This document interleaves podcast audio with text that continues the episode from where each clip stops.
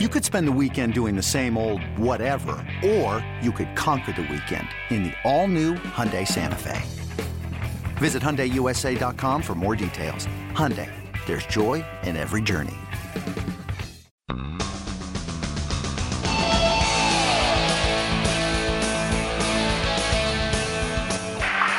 goes a fly ball towards left field. Going back fast is Kennedy. Kennedy gets there, and he takes it. And the Cleveland Indians are the world champions of 1948. And they are leaping joyously as they go off the field. Din is being mobbed, as are Lou Boudreau. And out in center field, Tucker and Kennedy come running in arm in arm.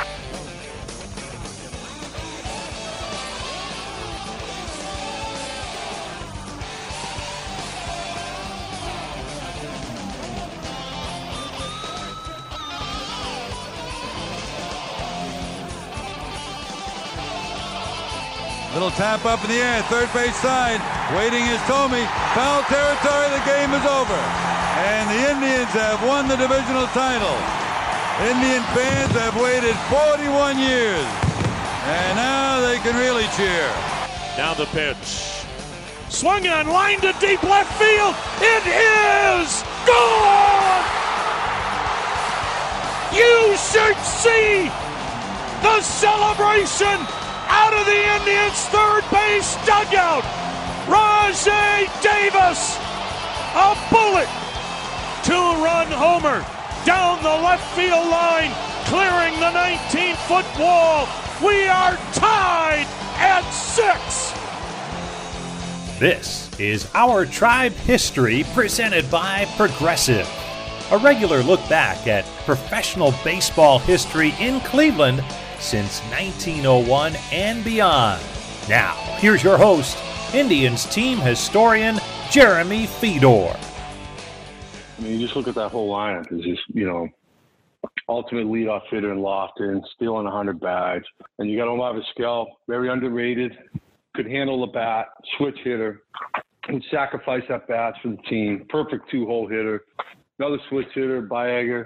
You know, and then you just got down into the the order, It was just like Murray, Bell, Thome, Ramirez, you know, just like those guys. crazy lineup. You know, it just, there was just no rest for the pitcher, no rest. One through nine, we made it real difficult on teams. There's just no rest in it. Hello, Tribe fans, and welcome to this week's episode of Our Tribe History presented by Progressive. I'm your host, team historian Jeremy Fedor, and on this week's episode, we are throwing it back to the 1990s. Now, when fans think of those 90s Indians, they often think of the big boppers like Thome and Bell and Manny, as well as Lofton and Vizquel, and the list goes on of so many of those greats. But hidden in that shuffle of those early 90s clubs is first baseman Paul Sorrento. In 95, Sorrento smashed 25 home runs while batting in the bottom of a stacked lineup. Just one of those things that goes to show you how talented that 95 club really was. So let's jump into it. And uh, the tribe acquired Sorrento towards the tail end of the 92 spring training. It was actually almost over uh, when Reggie Jefferson hurt his left elbow. So swapping out two pitching prospects in Curt Leskanic and Oscar Munoz. Now, Leskanic went on to have a solid career in the majors, while Munoz appeared in 10 games in 1995. You, you can judge for yourself, I guess. You never, uh, the career at Curt had was, was pretty solid, but Sorrento did provide a lot of pop to that 95 Indians club. But Sorrento was playing sparingly on that 91 World Champ Twins team, but was always blocked from getting a look uh, at full time role because Kent Hrbek held that position down. And because of this, the Twins felt that they could deal Sorrento for prospects. When the trade went down, the Hoynes's article in the Plain Dealer said Indians acquire a first baseman. The trade and the swiftness in which it was completed underlined three things. The Indians are unsure when Jefferson will return to the major leagues. They do not want Brook Jacoby to play first base while Jefferson recovered, and they are not sure rookie third baseman Jim Thome will be ready for opening day because of a sprained ligament in his right wrist. If Thome can't play, manager Mike Hargrove said he would rather have Sorrento at first, Jacoby at third, instead of Jacoby at first and Jerry Brown at third. The Indians took a risk making the deal. Sorrento, 26 at the time, is out of options. That means he would have gone through waivers if it didn't make the Twins' big league club. Now, since the Indians have the first shot at any American League player going through waivers because of their 105 losses last year. They could have taken a chance and claimed Sorrento for the 20 grand waiver price instead of trading two prospects. General manager John Hart said, but we weren't going to wait. We had indications that the Twins weren't going to put him on waivers. I don't know if that's true, but I didn't want to hesitate and wait on injuries, dates, and doctor reports. Our reports on him are excellent. He's a young first baseman who has shown a lot of power and limited number of at bats in the big leagues. He fits the profile we are trying to do here. Now, Montreal was also interested in Sorrento, but for Hargrove, he said this isn't a panic move. It's not something like we've got to do something quick because we're in trouble. It's a sound baseball move. And Sorrento spent most of the time in uh, AAA Portland, where he hit 308 with 13 home runs and 79 RBIs in 113 games but was kind of knocked as an average defensive player. What happened next is one of those what if moments of baseball. Um, literally five hours after the trade happened, Twins first baseman Kent Hrbek separated his left shoulder and was out for an indefinite period of time. So just like that, if the trade had happened, you know, uh, not in that that small window, um, Sorrento would have stayed with the Twins, and who knows what who would have filled in at first for the tribe.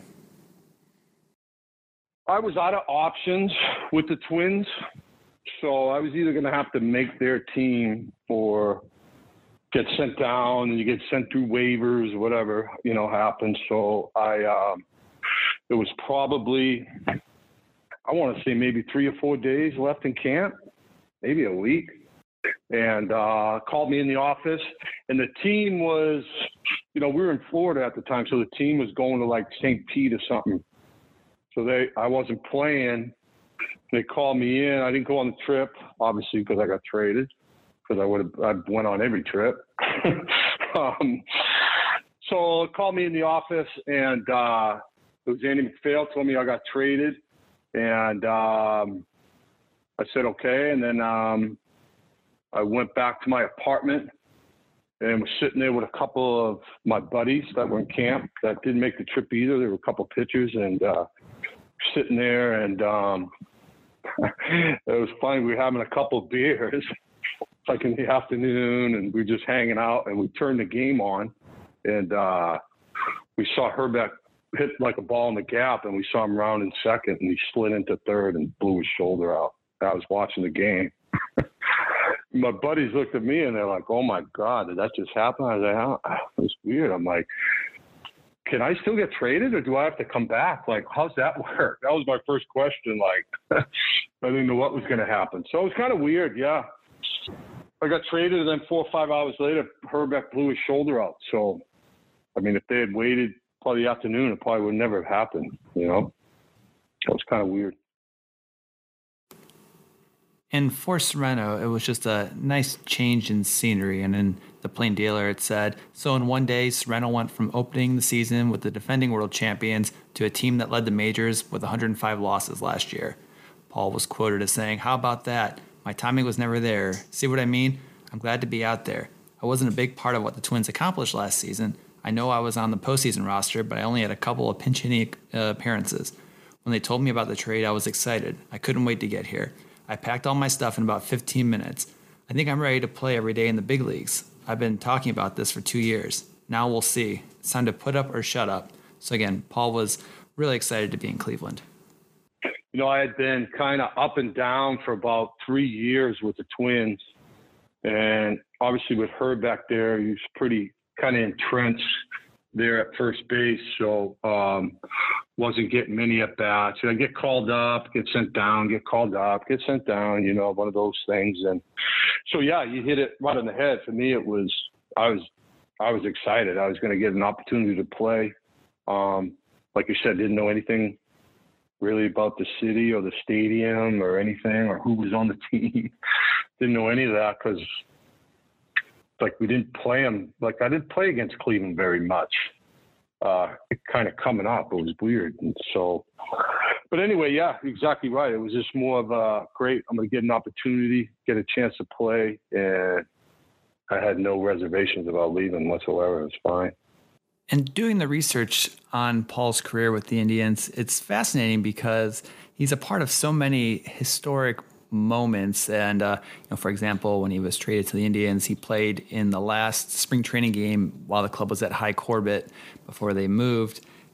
When the Indians opened up their 1992 season, they were playing against Baltimore, was opening Camden Yards. So he was a part of the opening at Camden Yards. And the record books, he'll go down as the first player to record a hit in that game. Then the next game, he becomes the first player to hit a home run at the, the new ballpark. And I have a video of it I'll, I'll tweet out for you. But it looks, I mean, he connects and it sends the ball to uh, left centerish. And it looks like Baltimore's Brady Anderson is going to snag the ball, but he just misses it and uh, kind of spikes his glove after that. And we have a Paul's recollection of that home run. Oh no, no, wait now. No, the story changes now. That was like 50 rows back, way back. That was a huge home. no, like he said, it was like I don't know how he missed it. I think he hit the wall when he jumped. It was like in the first row, maybe second row of Camden. And we all know that's not very far left. That was cool. It was cool to be part of history. You don't really realize it at the time, but now that I go back there now and stuff like that, you see stuff up in the stadium and stuff. It's pretty cool. So Paul's date with history continues on because when Cleveland returns home to Municipal Stadium for the home opener against the Boston Red Sox, he's part of a, another historic game as the Tribe and Boston played 19 innings. Uh, as the headline in the Plain Dealer the next day read, "A Boston Marathon, 65,813 watch as Tribe falls in 19 innings." And it's a six-hour and 30-minute game for opening day. And again the next day there was a double header so uh, i found it funny too in the uh, the cheers and jeers section of the article.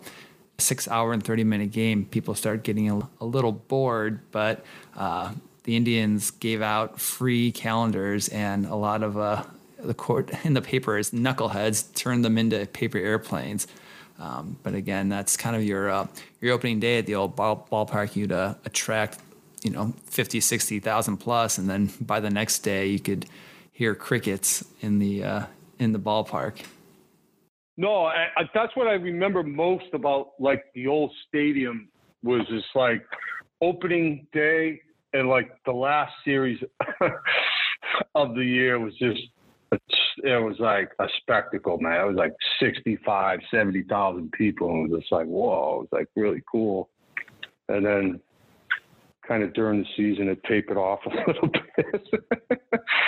um, but yeah, that was kind of a first experience, and it was like it's funny you say that because I always wondered, like, I wonder if you put those teams like in the mid to kind of late '90s in that old stadium, what the kind of crowds you would have gotten. I think it would have been pretty cool with about 65, 70,000 people in there. It would have been nice. but I remember most exactly.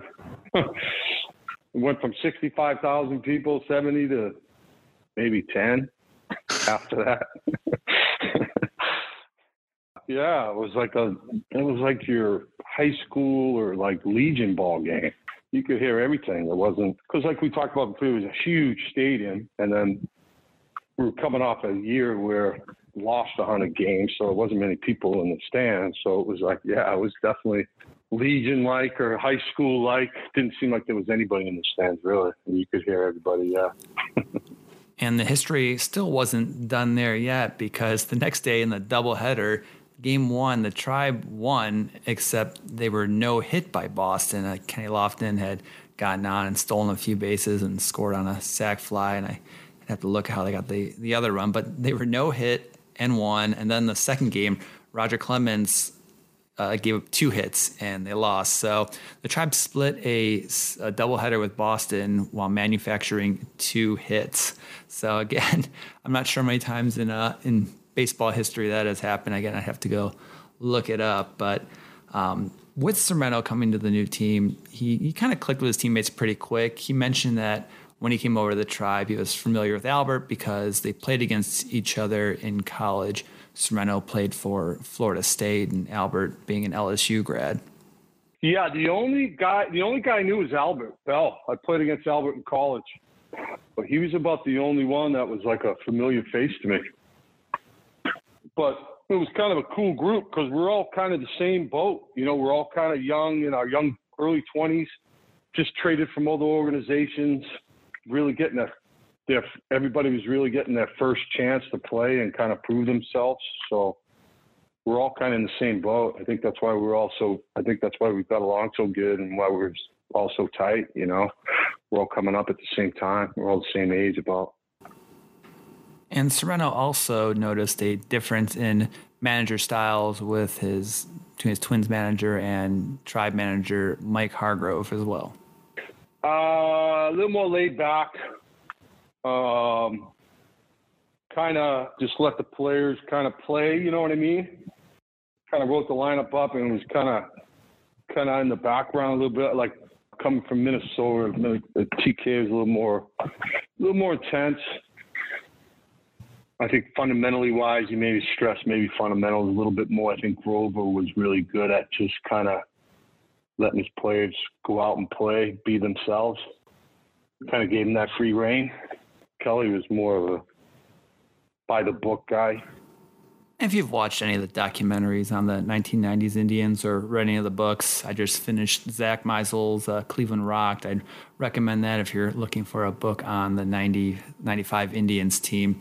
You know, the success of those clubs were was largely due in part to the signing of the talent early and extending them before you know arbitration hit and before uh, you know guys had a chance to get away. And Sorrento was no different.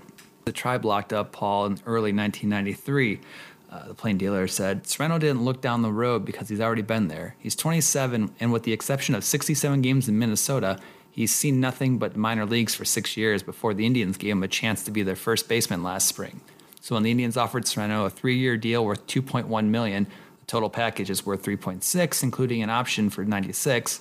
He didn't worry about the future of arbitration or free and free agency, or having the production exceed his income in the next couple of years. He just said yes. Some guys might not think that is a lot of money, said Sorrento last week when he was signing the con- or signing was announced. But to me, and the way I was brought up, with my dad working two jobs and my mom working full time, it's a good chunk of money. It's what I wanted from the game. I have no regrets. I could hit 40 home run home runs this year and 50 home runs next year, but that's the way it goes. They've done so much for me that I felt maybe it was time for me to repay them, said Sorrento. I can give them a little security if an emergency comes up. And though the 1993 season on paper might not have looked like a success, the club finished 76 and 86. Things began to come together for the club. Sorrento himself went on to have a solid year, playing in 148 games, recording 75 runs, 119 hits, and 18 home runs with 65 RBI. You could definitely sense it because the court, like the position players that they acquired, were like good young players. They just needed a chance to play, you know and you kind of see it that year to where we had like we had really good offensive players, good defensive players, couple couple of good arms. Charlie Nagy was Charlie Nagy, you know, he was an all star at the time. He was young. A couple other, you know, good like prospects or whatever, and you know that was when Thome just came up, and that may have been '93, maybe not 92. But anyway, yeah, you saw it. You know, you saw the really good core core position players, and uh, you know, you saw like something good was going to happen if they just kind of kept everybody together and maybe added a couple pieces here and there. You know. And for Sorrento too, it was a, a chance to improve at first base. When the Tribe picked him up, the one knock on him was that his defense wasn't great. And in another article, he was quoted as saying, I played hockey from the time I was eight or nine through my junior year in high school, said Sorrento. I was a goalie. You know how that goes. They just pick a kid, stick and goal. It happened to me. Uh, he wanted to say again, I feel really comfortable at the plate. I just want to be more consistent. Last year, I struggled the first couple of months, came on in the middle of the season, and tapered off at the end of the year. Mentally, it wore on me. It was my first full season in the big leagues. Um, and again, it mentioned that Sorrento only had 45 at bats against left handers, so again, he was trying to improve his hitting against left-handers. Um, hitting coach at the time, Jose Morales, said he's done a really good job against lefties. The only time he runs into a problem is when he swings too hard against them. You know, it's just that kind of mentality I took over there. You know, um, I, I think it probably helped me uh, maybe around the bag a little bit. Yeah, it was just kind of one of those things where at first you have the luxury of you don't really have to be the smoothest fielder. I mean, you knock it down, getting out. So I guess that was my mentality back in the day. I don't know, goalie wise. and in the theme of being part of history, Sorrento uh, not only got to help open up Camden Yards, he also got to help close Cleveland Municipal Stadium as he was part of that 93 uh, team that closed out the ballpark with all the festivities and uh, uh, lots of fans, I'm sure, still remember everything that went on those days. But for Paul, again, he was a, a, new guy to the team, still relatively new, only in his second season. And before playing with, uh, before he played with the Indians, when Paul was with the Twins, he never actually had an at bat at Municipal Stadium. So his entire municipal career was with the Indians. But again, the nostalgia wasn't necessarily there for uh, a guy from you know out out east that uh, didn't grow up with the uh, the stadium. I mean, it was like you said. I kind of came over in '92, so it wasn't like really. Um, I wasn't entrenched in like that tradition, or you know what I mean. I mean, you learned about it obviously when you went there and you saw the Rocky Colavito's and those guys, which was really cool. But I just think it was just a. You just wanted to. You were just looking forward to something better. You were ready for it to be over with. I don't think it was more of like a, oh man, we're going to miss this place. I think it was more of excitement, looking forward to the the new stadium because the I mean, municipal stadium was probably I don't know how long it had been there. Probably a while, right? 40s, maybe 30s. 30s. When they built yeah. that, do you know? Yeah, 30s. Yeah. 30s. So I mean, obviously, it had a lot of history and a lot of great moments with the Browns and Indians, but for us players, like we're all kind of young, so we're all kind of we're ready to move on. You know what I mean? We're ready to move on. I believe it's in Zach's book that he mentions how the club would bring players over to Jacobs Field, now Progressive Field, to see construction and get an idea of what was coming up. And Paul remembers the the construction and and what was going on, trying to picture what the new field was going to look like. Like you said, we kind of go over there and you kind of check it out, and it really wasn't much though when I went over there. I think I think there was just like a, I want to say like a left field bleachers were kind of built in kind of right field, but really wasn't all that finished yet. So it was kind of cool to see it coming up and where it was at, and they were telling you the dimensions, and you saw pictures of it and stuff, and it was. They did a really good. I mean, the Jake was beautiful ballpark. They did a really good job on it, man. It was awesome, really nice. It was really cool to be part of that. You know. With the new ballpark came a new teammate in Omar Vizquel, and teaming up with Carlos Baerga, Sereno had a lot of help on the infield and had to keep on his toes with those two making incredible plays. Obviously, if uh, you have a, shortstop of the caliber of Omar Vizquel, you think a ball's gonna be knocked through the middle for a hit, and next thing you know, he's coming up with it and throwing to first. Um, and then he also had Lofton and, and, Sandy continuing to play at high levels, and, and Thome coming around as well. Um, it was a, an exciting time for for the tribe. Yeah, Omar was unbelievable. But he was every time he'd come up and throw, you'd be you run to the bag and turn around, it was right at your chest. You know, same with Carlos. Those guys were unbelievable up the middle, and then you put Lofton in center, and then Sandy behind the plate. That's like four really good players, man. That up the middle to where that's hard to duplicate. You know, those guys played really good, man. Especially Omar, he was ridiculous. He's the best shortstop I've ever seen. Unbelievable. Yeah, young Jim Thome trying to make his way at third base. Um, he's before uh, you know, became the, the Indians home run king, and he had some some trouble throwing the ball to uh, to first, but eventually you know became a, a, solid third baseman until he transitioned to first base. But I did want to know from Paul, seeing a, a young Jim Thome develop, if he had any idea that he was going to become one of the greatest home run hitters in baseball. I mean, like I see, saw a lot of potential, like tremendous power, raw power. But I mean, God, for what he went on and did, like 600. And, no, I'm gonna be honest with you. I didn't see 650 homers. I saw a really good player. Going to have a good major league career, but I mean, not 650 homers. I mean, it's unbelievable.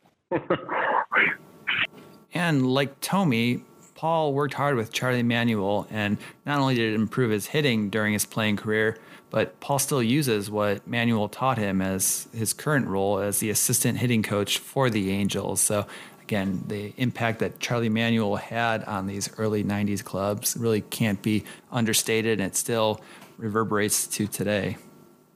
I took a lot from Charlie. I owe Charlie a lot, man. He uh, he helped me out uh, a part of my career that um, made me understand some certain aspects of hitting. And um, I think I, I, I think the most that I loved about Charlie is that he loved his job. So it wasn't a it wasn't a chore or it wasn't a I wasn't being a pain in the ass when I said, "Hey, Charlie, you want to go hit?" You know, Charlie would be like, Charlie would already be down there, like he wanted to hit all day. So I think his enthusiasm and positiveness. Like he was very positive guy. Like he he he always was trying to pump you up and never talked about the negative. And like I said, that's just the work ethic and just what what he brought was just. I owe him a lot. I would say probably him and Lee Elia, probably the two most influential guys that I kind of use. And you know, when I'm in my profession now as a hitting coach, you know, I take a lot of traits that those guys taught me and try to apply it to our players. And um, but yeah, I owe Charlie a lot. I appreciated the time he took and um, effort he put in to helping us be better hitters. He was awesome, man. Still talk to him today. He's a great guy, man. I miss him.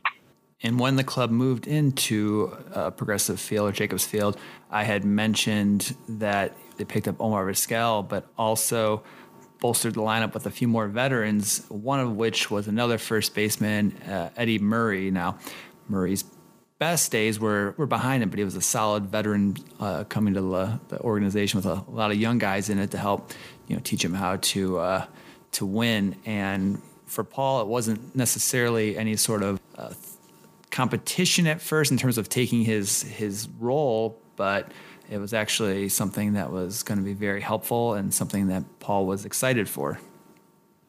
Me just adding another quality player to our lineup. I knew we were going to, you know, I was going to play. I was going to get enough at bats and probably going to be in the same role that I've always been in, kind of a play most of the time, not every day. Having Eddie uh, really changed our atmosphere in our clubhouse and just changed the dynamic of our team. I mean, obviously, when you add a Hall of Famer to your lineup, it's going to do good things. And Eddie was uh, Eddie was a great teammate, solid influence in the clubhouse. He kept kept guys in line. He was awesome, great guy. Yeah, I mean we're all excited to get Eddie. He's a really good player. So it was a great addition. Didn't affect me at all though. I was just, you know, I didn't look at it in a negative aspect at all. And ringing in '94, Eddie had first base for the home opener at the ballpark, and Paul was still in awe of that that atmosphere, even though he wasn't playing. And again, adding to the random bits of Paul Sorrento history, he became the first pinch hitter at uh, the ballpark. So, opening his second ballpark in his career and making history as well with left-hander Randy Johnson on the mound too. Paul wasn't necessarily, I don't think, upset to be sitting on the bench for that game.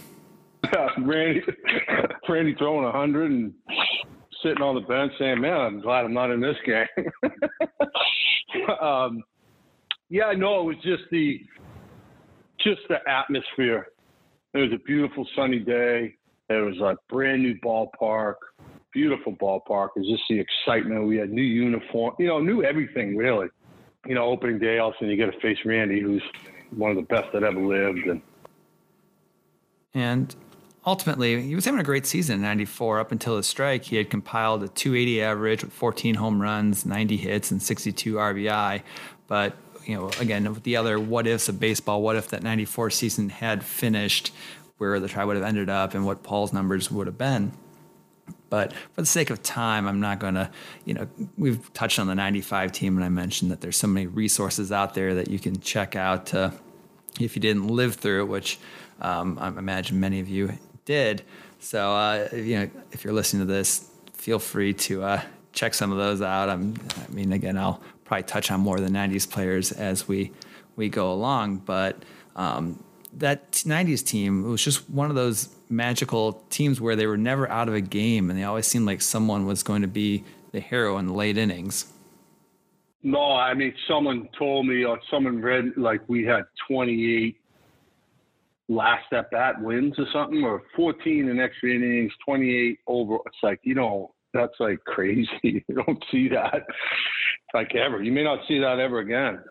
As players, we knew that team was really good. We knew that um, if our pitchers kept us in ball games, that we were going to win a lot of games because our offense was just stupid, you know.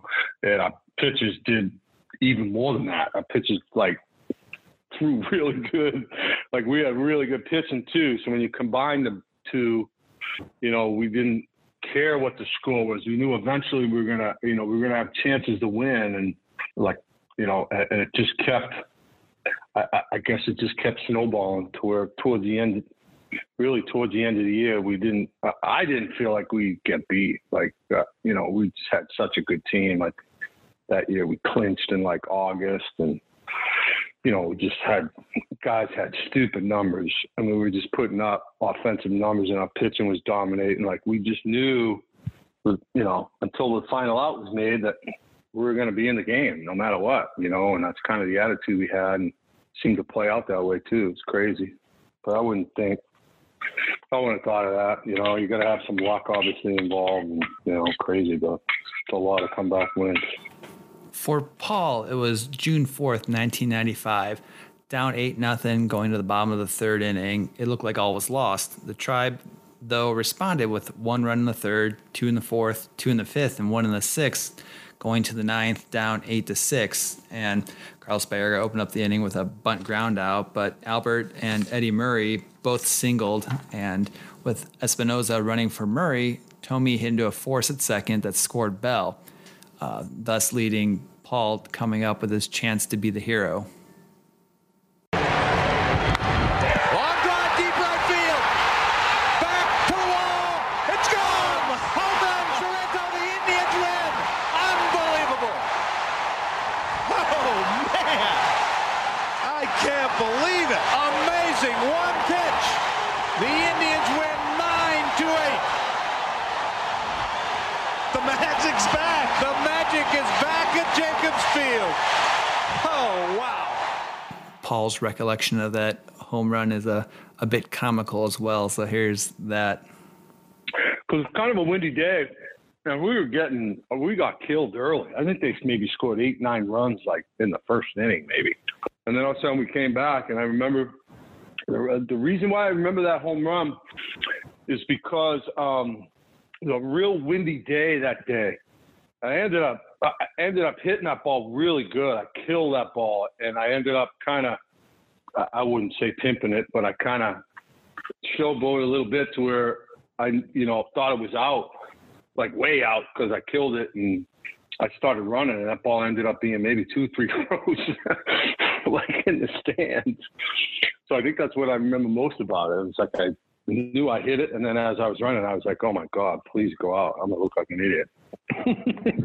so pretty cool, but yeah, as another win, you know. And- Toward the end of August, Sorrento ended up on the DL for a little bit, but he did manage to find his way back into the lineup on September 8th when the Tribe beat Baltimore to clinch the first playoff appearance since 1954.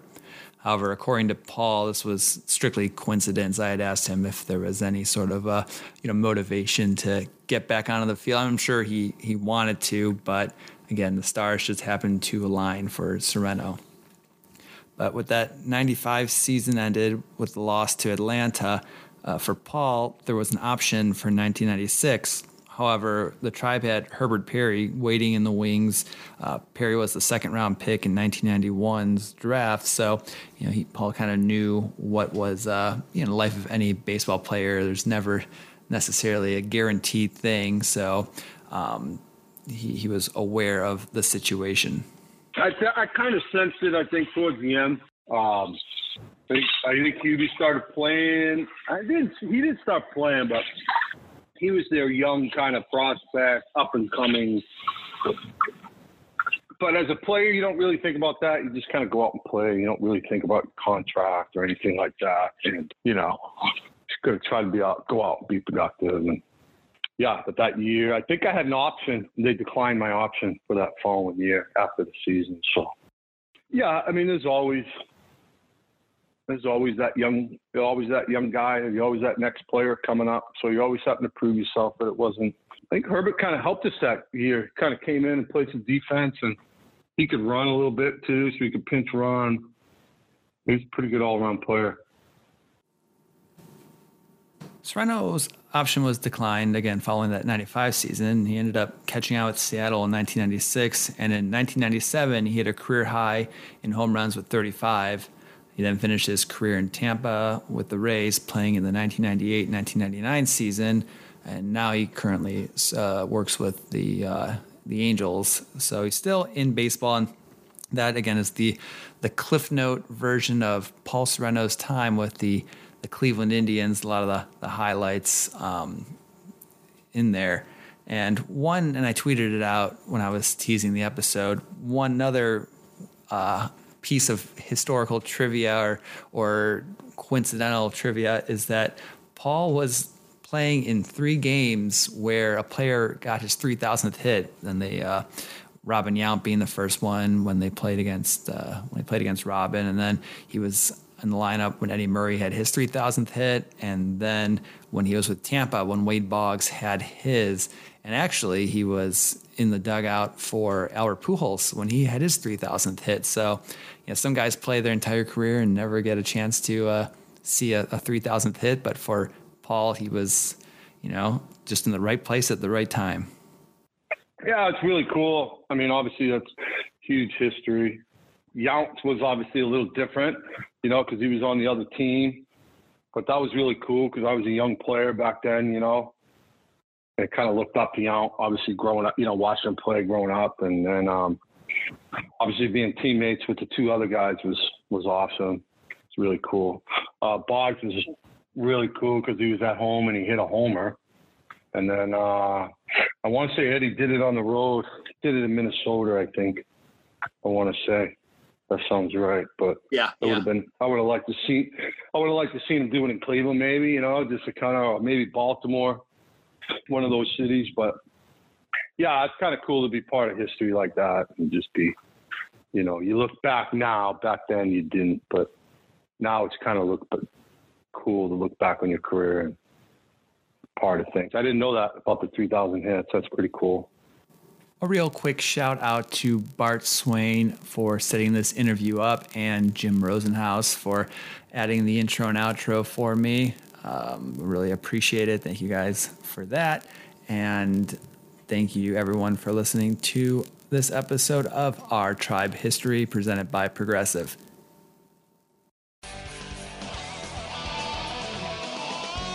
You've been listening to Our Tribe History presented by Progressive with your host, Indians team historian Jeremy Feador.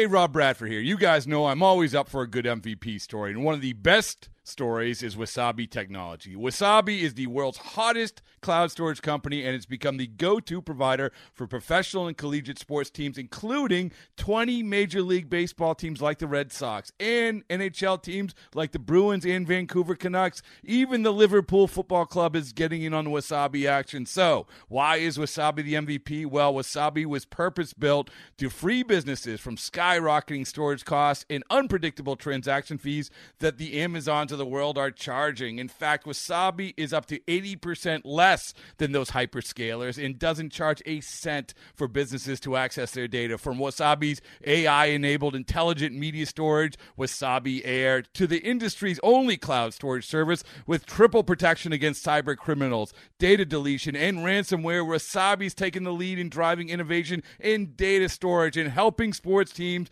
to unleash the power of their data. Wasabi, another Boston based championship team.